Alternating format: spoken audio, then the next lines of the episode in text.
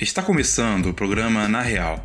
Toda semana temas relevantes para ouvir. Uma produção da Rádio PUC Rio Comunicar.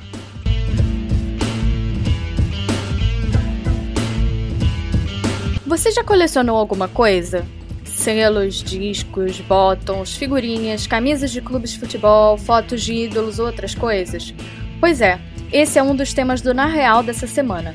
Vamos falar também sobre esporte, que deveria ser um espaço de inclusão e diversidade, mas não é bem assim quando se trata das modalidades adaptadas. Destacamos ainda algumas pílulas de fatos relevantes da semana. Fique com a gente! Diz um velho ditado: cada um com sua mania. Ele se encaixa perfeitamente no perfil dos colecionadores. Esse é o tema da reportagem de Gabriel Mancuso. O colecionismo, o ato de colecionar, é um hábito bem comum na sociedade atual. As primeiras coleções são datadas da Roma e do Egito Antigo, mas na época o hobby se limitava à nobreza. A prática só começou a ganhar força entre as mais diferentes classes sociais a partir do renascimento cultural na Europa, entre os séculos XV e XVI. Com o tempo, colecionar se tornou algo cada vez mais praticado. Os itens colecionáveis são amplos, podem passar por selos, moedas, notas, camisas de futebol, broches, itens de uma época específica, carros, obras de artes, entre tantos outros. O doutor e professor do Departamento de Psicologia da PUC Rio, Breno Vieira, levantou alguns dos motivos que explicam o hábito de colecionar coisas. Para ele, o colecionismo, em regra, está ligado ao valor que cada pessoa dá àquelas coisas. O colecionar em si, o comportamento de colecionar, ele em geral vai estar relacionado com algum tipo de ou valor uh, prático que o, aquele item a ser colecionado tem, ou um valor representativo e sentimental, que pode ser ah, uma pessoa que coleciona selos. Se a gente for a fundo, muitas vezes ela vai, vai ter começa, começado lá a colecionar selos em função de é, ah, o meu avô colecionava, então eu comecei a colecionar com ele, como uma coisa quase que é, é, fraternal. E quando eu vi, eu tava já virou uma coisa minha. E hoje eu tenho para mim esse tipo de comportamento. Uma pessoa que coleciona itens históricos é o estudante do curso de Letras Português-Russo da UFRJ, Lucas Rubio, de 24 anos. Ele tem uma coleção que remete principalmente aos países socialistas do século XX. São moedas, broches, medalhas de nações como a União Soviética, a Polônia, a Romênia Vietnã, do período que vai da Revolução Russa de 1917 até o fim da Guerra Fria. Ele começou a coleção com um broche soviético que ganhou de presente dos pais, enquanto ainda estava no ensino médio. Contudo, começou a se dedicar na busca por itens a partir de 2019. Hoje, ele tem mais de 400 peças na sua coleção e não pretende parar por aí. Lucas Rubio diz que sua motivação para colecionar está nas histórias que cada um daqueles itens carrega. Eu diria que a principal motivação foi a minha vontade de, de alguma forma, entender o significado daquelas pequenas peças.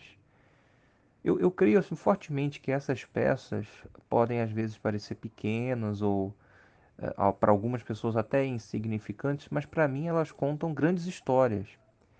Então eu observo e vejo que selos, ah, moedas, medalhas, ordens, cartões postais, é, tudo isso tem uma história por trás. E isso me atrai imensamente, porque eu gosto de contar histórias, me sinto como um contador de histórias às vezes. É bom ressaltar que ser um colecionador é bem diferente de ser um acumulador. Este segundo é ligado a uma patologia chamada transtorno compulsivo de acumulação. Ele é causado por desregulações químicas no cérebro e se caracteriza pela dificuldade do indivíduo de jogar coisas fora. O psicólogo Breno Vieira apresenta uma característica marcante que ajuda a diferenciar os acumuladores. E aí, talvez a coisa mais emblemática do transtorno de acumulação, assim, para a gente dizer, e que diferencia muito daí é a, a, a característica de essa dificuldade aí em jogar fora as coisas, ela causa um congestionamento no local que a pessoa vive. Então, por não conseguir jogar fora, eu, eu, eu não tenho lugar, tipo, eu não consigo guardar, por eu não conseguir jogar fora a comida velha, eu compro no mercado e eu tenho que deixar as comidas em cima da mesa. E aí eu não, ou eu não tenho mesa da sala, porque fica acumulando tanta coisa. Também é interessante mencionar que o colecionismo é uma indústria que gera muito dinheiro ao redor do globo. Um levantamento do site HobbyDB estima que o mercado de colecionadores movimenta 370 bilhões de dólares em todo o mundo. Carros clássicos, livros, itens militares, moedas e selos são as categorias de coleção que mais mobilizam capital. Para o Na Real, João Gabriel Mancuso. Além do corte de gastos e métodos de classificação funcional, uma das dificuldades dos atletas paralímpicos está em conseguir patrocínio e visibilidade na grande mídia. A reportagem é de Juliana Poti. Em 2021, o Brasil irá participar dos Jogos Paralímpicos pela 13ª vez.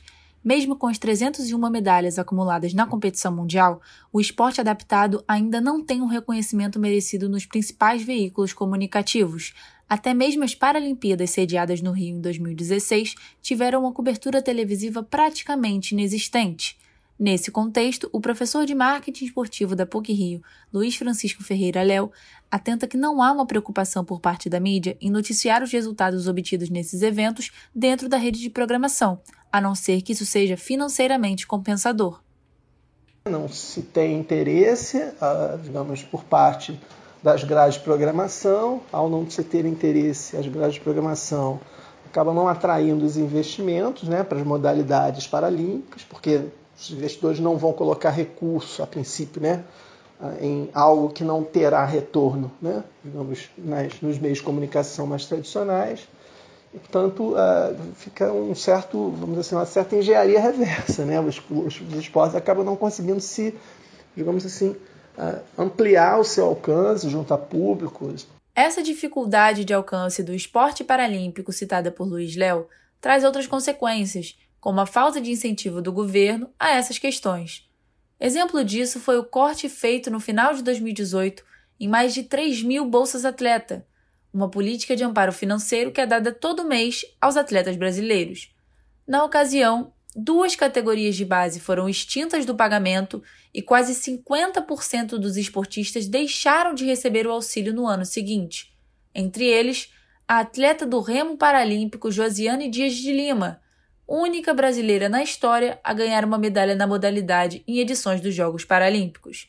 A remadora, que estará presente nas Paralimpíadas de Tóquio, lamentou o corte sofrido no próprio bolso e disse que ele afeta não só as confederações, como o destino do esporte no país. E isso foi um duro golpe na, no desenvolvimento do esporte do país e principalmente para as futuras gerações, né? Então, o governo federal acabou é, focando no, no, no alto rendimento, já nas categorias olímpicas e nacionais, e e acabou tendo esse corte na base, né, que foi assim realmente muito triste. A questão da invisibilidade se mostra também na falta de suporte dos atletas paralímpicos a nível estrutural em todo o mundo. De acordo com os próprios esportistas, uma mudança na testagem dos atletas realizada em 2018 pelo Comitê Paralímpico Internacional tornou a categorização das classes paralímpicas interpretativa. Já o comitê afirmou que os ajustes foram feitos justamente para evitar injustiças.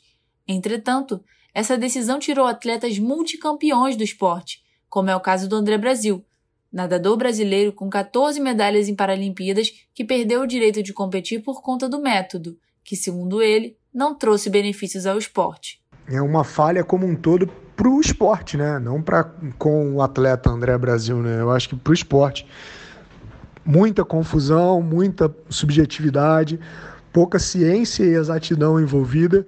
É notório ver é, exemplos como é, uma aposentadoria precoce do maior atleta da, na, da, natação paralímpica masculina, Daniel Dias, é uma inconsistência que prejudica as pessoas, prejudicam quem é aqueles que mais dão é, notoriedade ao esporte.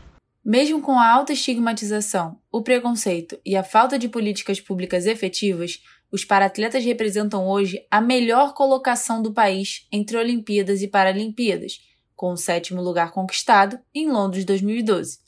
Isso constata o alto potencial brasileiro na competição, que terá sua próxima edição sediada no Japão, entre 24 de agosto e 5 de setembro. Juliana Poti, para Na Real.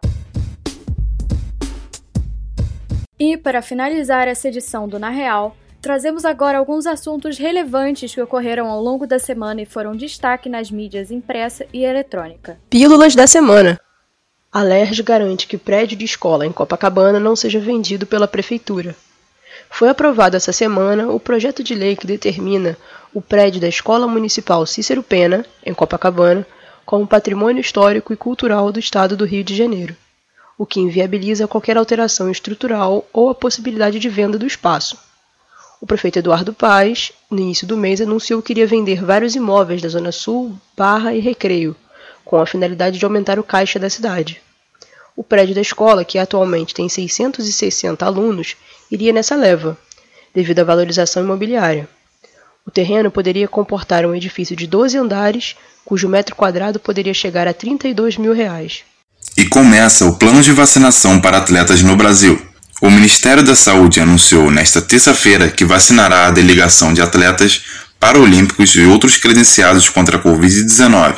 Os competidores precisam garantir o preparo para os Jogos Olímpicos e Paralímpicos de Tóquio 2021.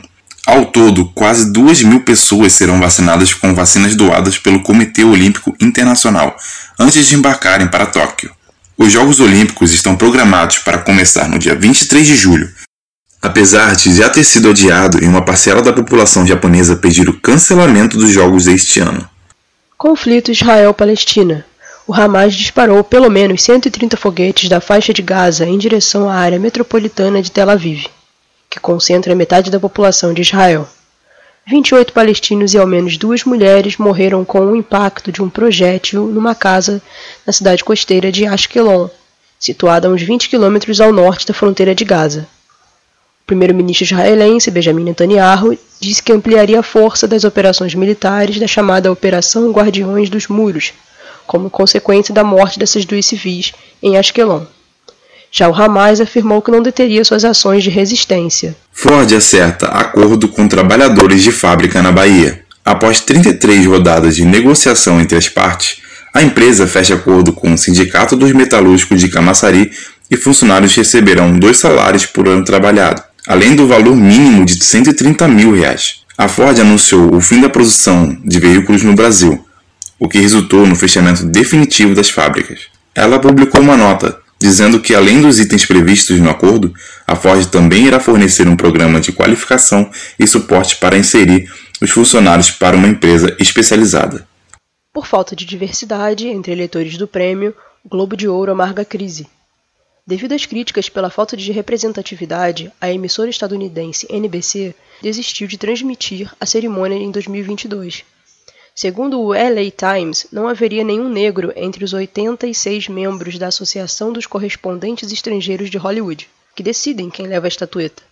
Diversos atores manifestaram indignação em redes sociais e o astro Tom Cruise, inclusive, devolveu as três estatuetas que ganhou durante sua carreira.